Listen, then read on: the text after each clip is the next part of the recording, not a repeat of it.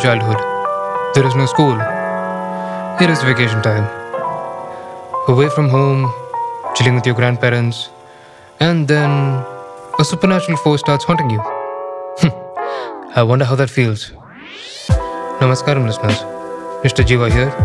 If you've been listening for some time, you'd know I do Indian stories mostly for my Hindi horror show, Karan Ki Khaufnak Kahaniyan. But for tonight's entertainment, I've chosen one of the scarier creepypastas, all the way from Japan. Unlike any other classic creepypasta, it has no author, but I will give a shout out to Tara Devlin of the Kowabana podcast, whose English rendition of the story I am currently narrating. So prepare for a serene haunting with Hasshaku sama.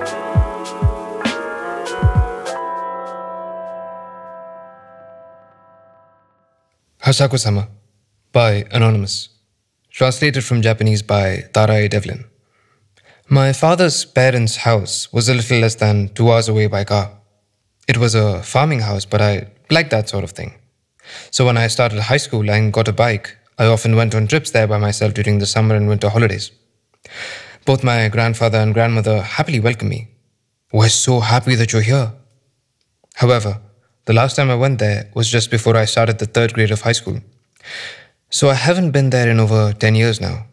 It's not that I won't go, but rather, I can't go. It was the start of the spring vacation and the weather was perfect, so I got on my bike and went to my grandfather's house. It was still a little cold, but the veranda was pleasantly warm, so I relaxed there for a while. Then,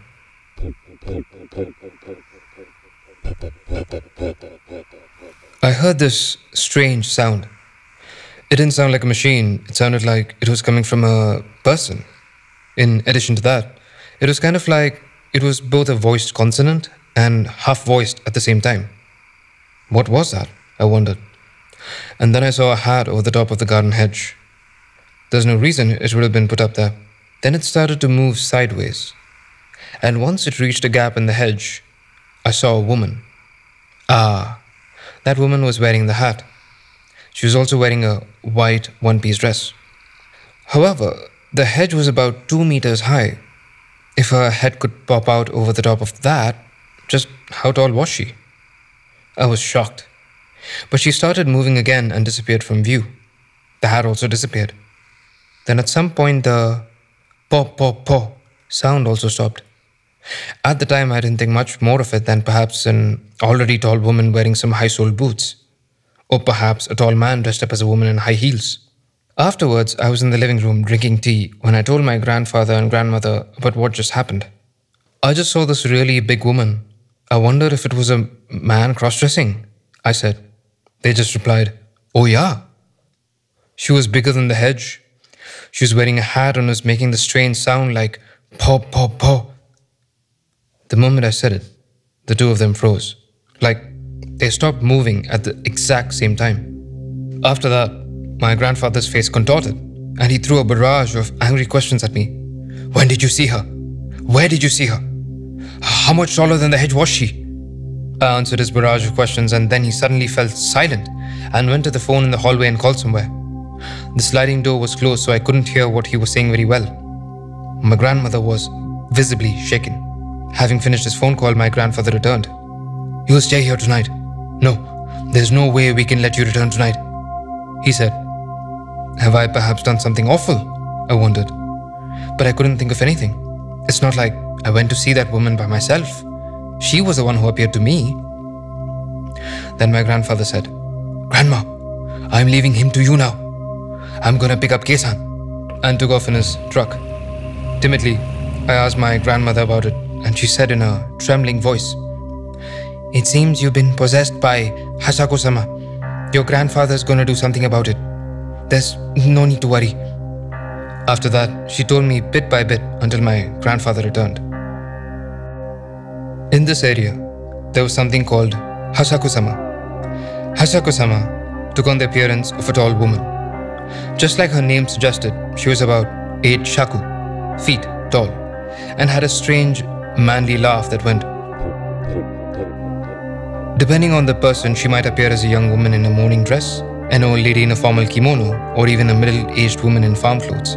While her appearance was always different, the things she always had in common were her incredible height, the fact she always wore something on her head, and her strange laugh. In the past, there were rumors of her being a possessed traveler, but nobody knew for sure. She was sealed in this area. Now it's part of O City, but in the past it was part of a larger section of X Village by Jizo statues, so she's unable to leave. When you are possessed by Hasshaku sama, you are killed within a few days. The last time Hasshaku sama hurt someone was 15 years ago. I heard this after the fact, but the reason she was sealed in by the Jizo statues was because Hasshaku sama could only leave the village by certain paths. Nobody knows why. And so they enshrined the Jizo statues on those particular paths. They were to prevent her leaving, but apparently they were placed in four locations on the boundaries of the east and west and the north and south. As to why they would even try to keep Hasshaku sama trapped there, apparently there was an arrangement with the nearby villages where they got, for example, priority to water rights and such. Hasshaku sama only appeared to bother people once every 10 or so years, so the people who lived there in the past found it to be an advantageous deal. Even hearing all that, there was no way it could be real, I thought. Of course not. Before long, my grandfather returned with an old woman in tow. Well, haven't you gotten yourself into a fine mess? Here, Take this, the old lady said, and handed me a talisman. Then she went upstairs with my grandfather to do something. My grandmother stayed behind with me. Even when I went to the toilet, she went with me. I wouldn't let me close the door the whole way. For the first time since being there, I started to think maybe this really is dangerous. A short while later, they called me up to the second floor and put me in a room. The windows were entirely covered with newspaper and talismans, and there were piles of salt in all four corners. There was a small wooden box, not something you'd really call an altar or something. And on top of it was a small statue of Buddha.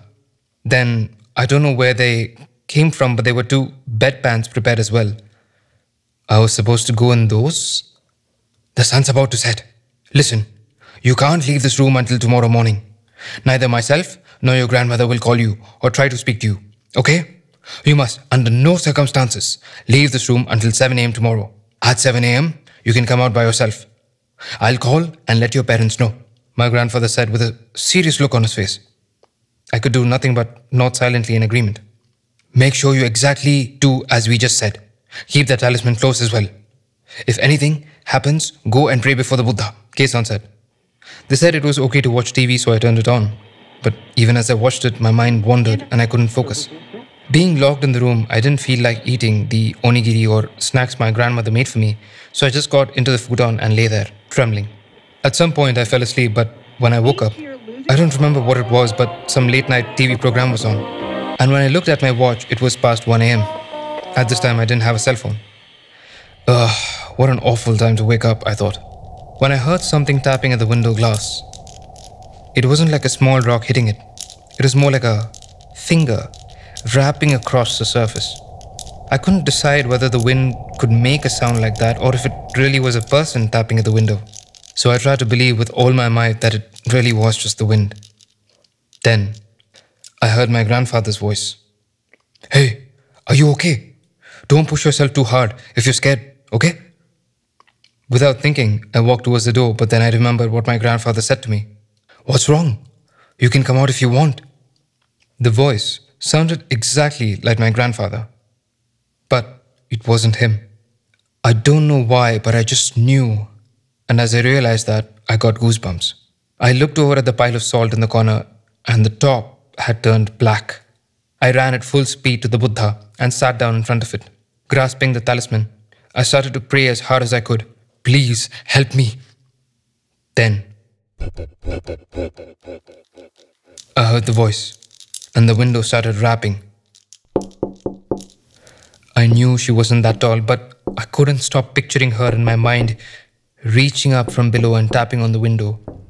There was nothing I could do but keep praying in front of the Buddha. The night felt unbelievably long, but eventually morning came.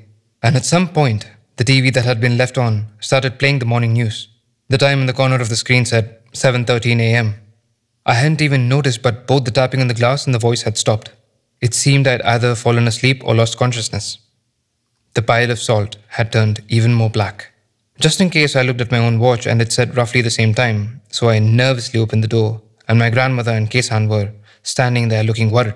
My grandmother was crying. I'm so glad, I'm so glad. When I went downstairs, my father was also there. My grandfather appeared from outside and told me to hurry up and get in the car. I don't know where it came from, but when I went out into the garden, there was a minivan there. There were also several men standing in the garden. The van fit nine people. I was put in the middle seat. K-san sat in the passenger seat. And the rest of the men in the garden got in and surrounded me. There were nine of us in total. I was surrounded in all directions. It's terrible, isn't it? You'll probably be curious, but I want you to close your eyes and keep your head down.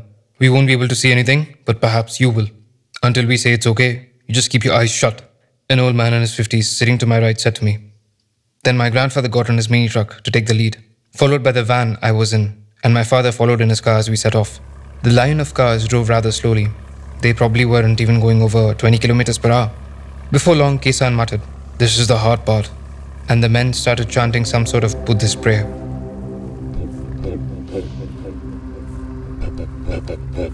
I heard that voice again. I gripped the talisman K-san gave me and closed my eyes and put my head down like I was told.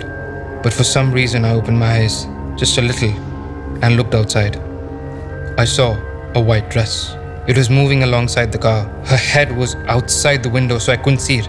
But she started bobbing her head down like she was trying to see inside the car. Unconsciously, I let out a sound. Don't look. The man next to me raised his voice. In a panic, I squeezed my eyes shut and gripped the talisman even tighter. A tapping sound on the window began. The people in the car around me also gasped in fear. Even though they couldn't see her or hear her voice, they could hear the sound on the window. K-san started praying even harder. Finally, when I thought the voice and sounds had stopped, K-san said, We got away. The men around me, who had been quiet until that point, were relieved and said, Thank goodness. Soon after, the van stopped on a wide part of the road and I got into my father's car. As my father and grandfather bowed to the other men, K-san came over and said, Show me the talisman. I was still unconsciously gripping it, but when I looked at it, it had turned entirely black. K-san said, I think it's all okay now, but just in case, you should keep this for a little while longer, and give me a new talisman. After that, I returned home with my father. A few days later, my grandfather and one of his neighbors brought my bike back.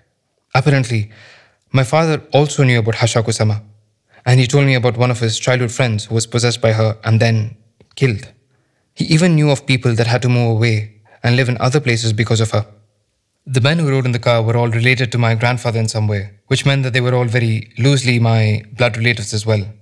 Of course, my grandfather riding in the front and my father riding in the back were connected by blood as well, so they were all meant to confuse Hasshaku sama somewhat from me. My father's brothers, my uncles, were unable to come over in a single night, so they gathered whatever blood relatives they could, no matter how loosely related we were.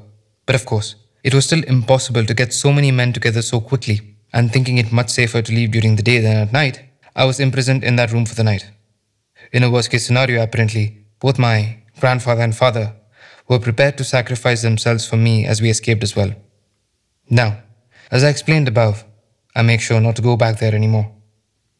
After I returned home, I spoke to my grandfather on the phone and asked him if he spoke to me on that night. But he said that he didn't. So it really was. I got chills down my spine thinking about it again. Hasshaku sama targeted youths yet to come of age, and children often saw her as well. When youths and children are feeling extremely anxious and they hear the voice of someone from their family, I think they quickly let their guard down. Ten years passed. And just as I was about to forget those events, something terrible happened. The Jizo statue keeping Hasshaku sama in the village broke. It's the one on the road leading towards your house, my grandmother told me over the phone. My grandfather died two years earlier, and of course, I wasn't able to go to his funeral. Even when my grandfather was no longer able to get out of bed, he said for me not to come. Even now, as I'm telling myself that it's just a superstition, I find myself getting more and more worried. When I think about hearing that voice again.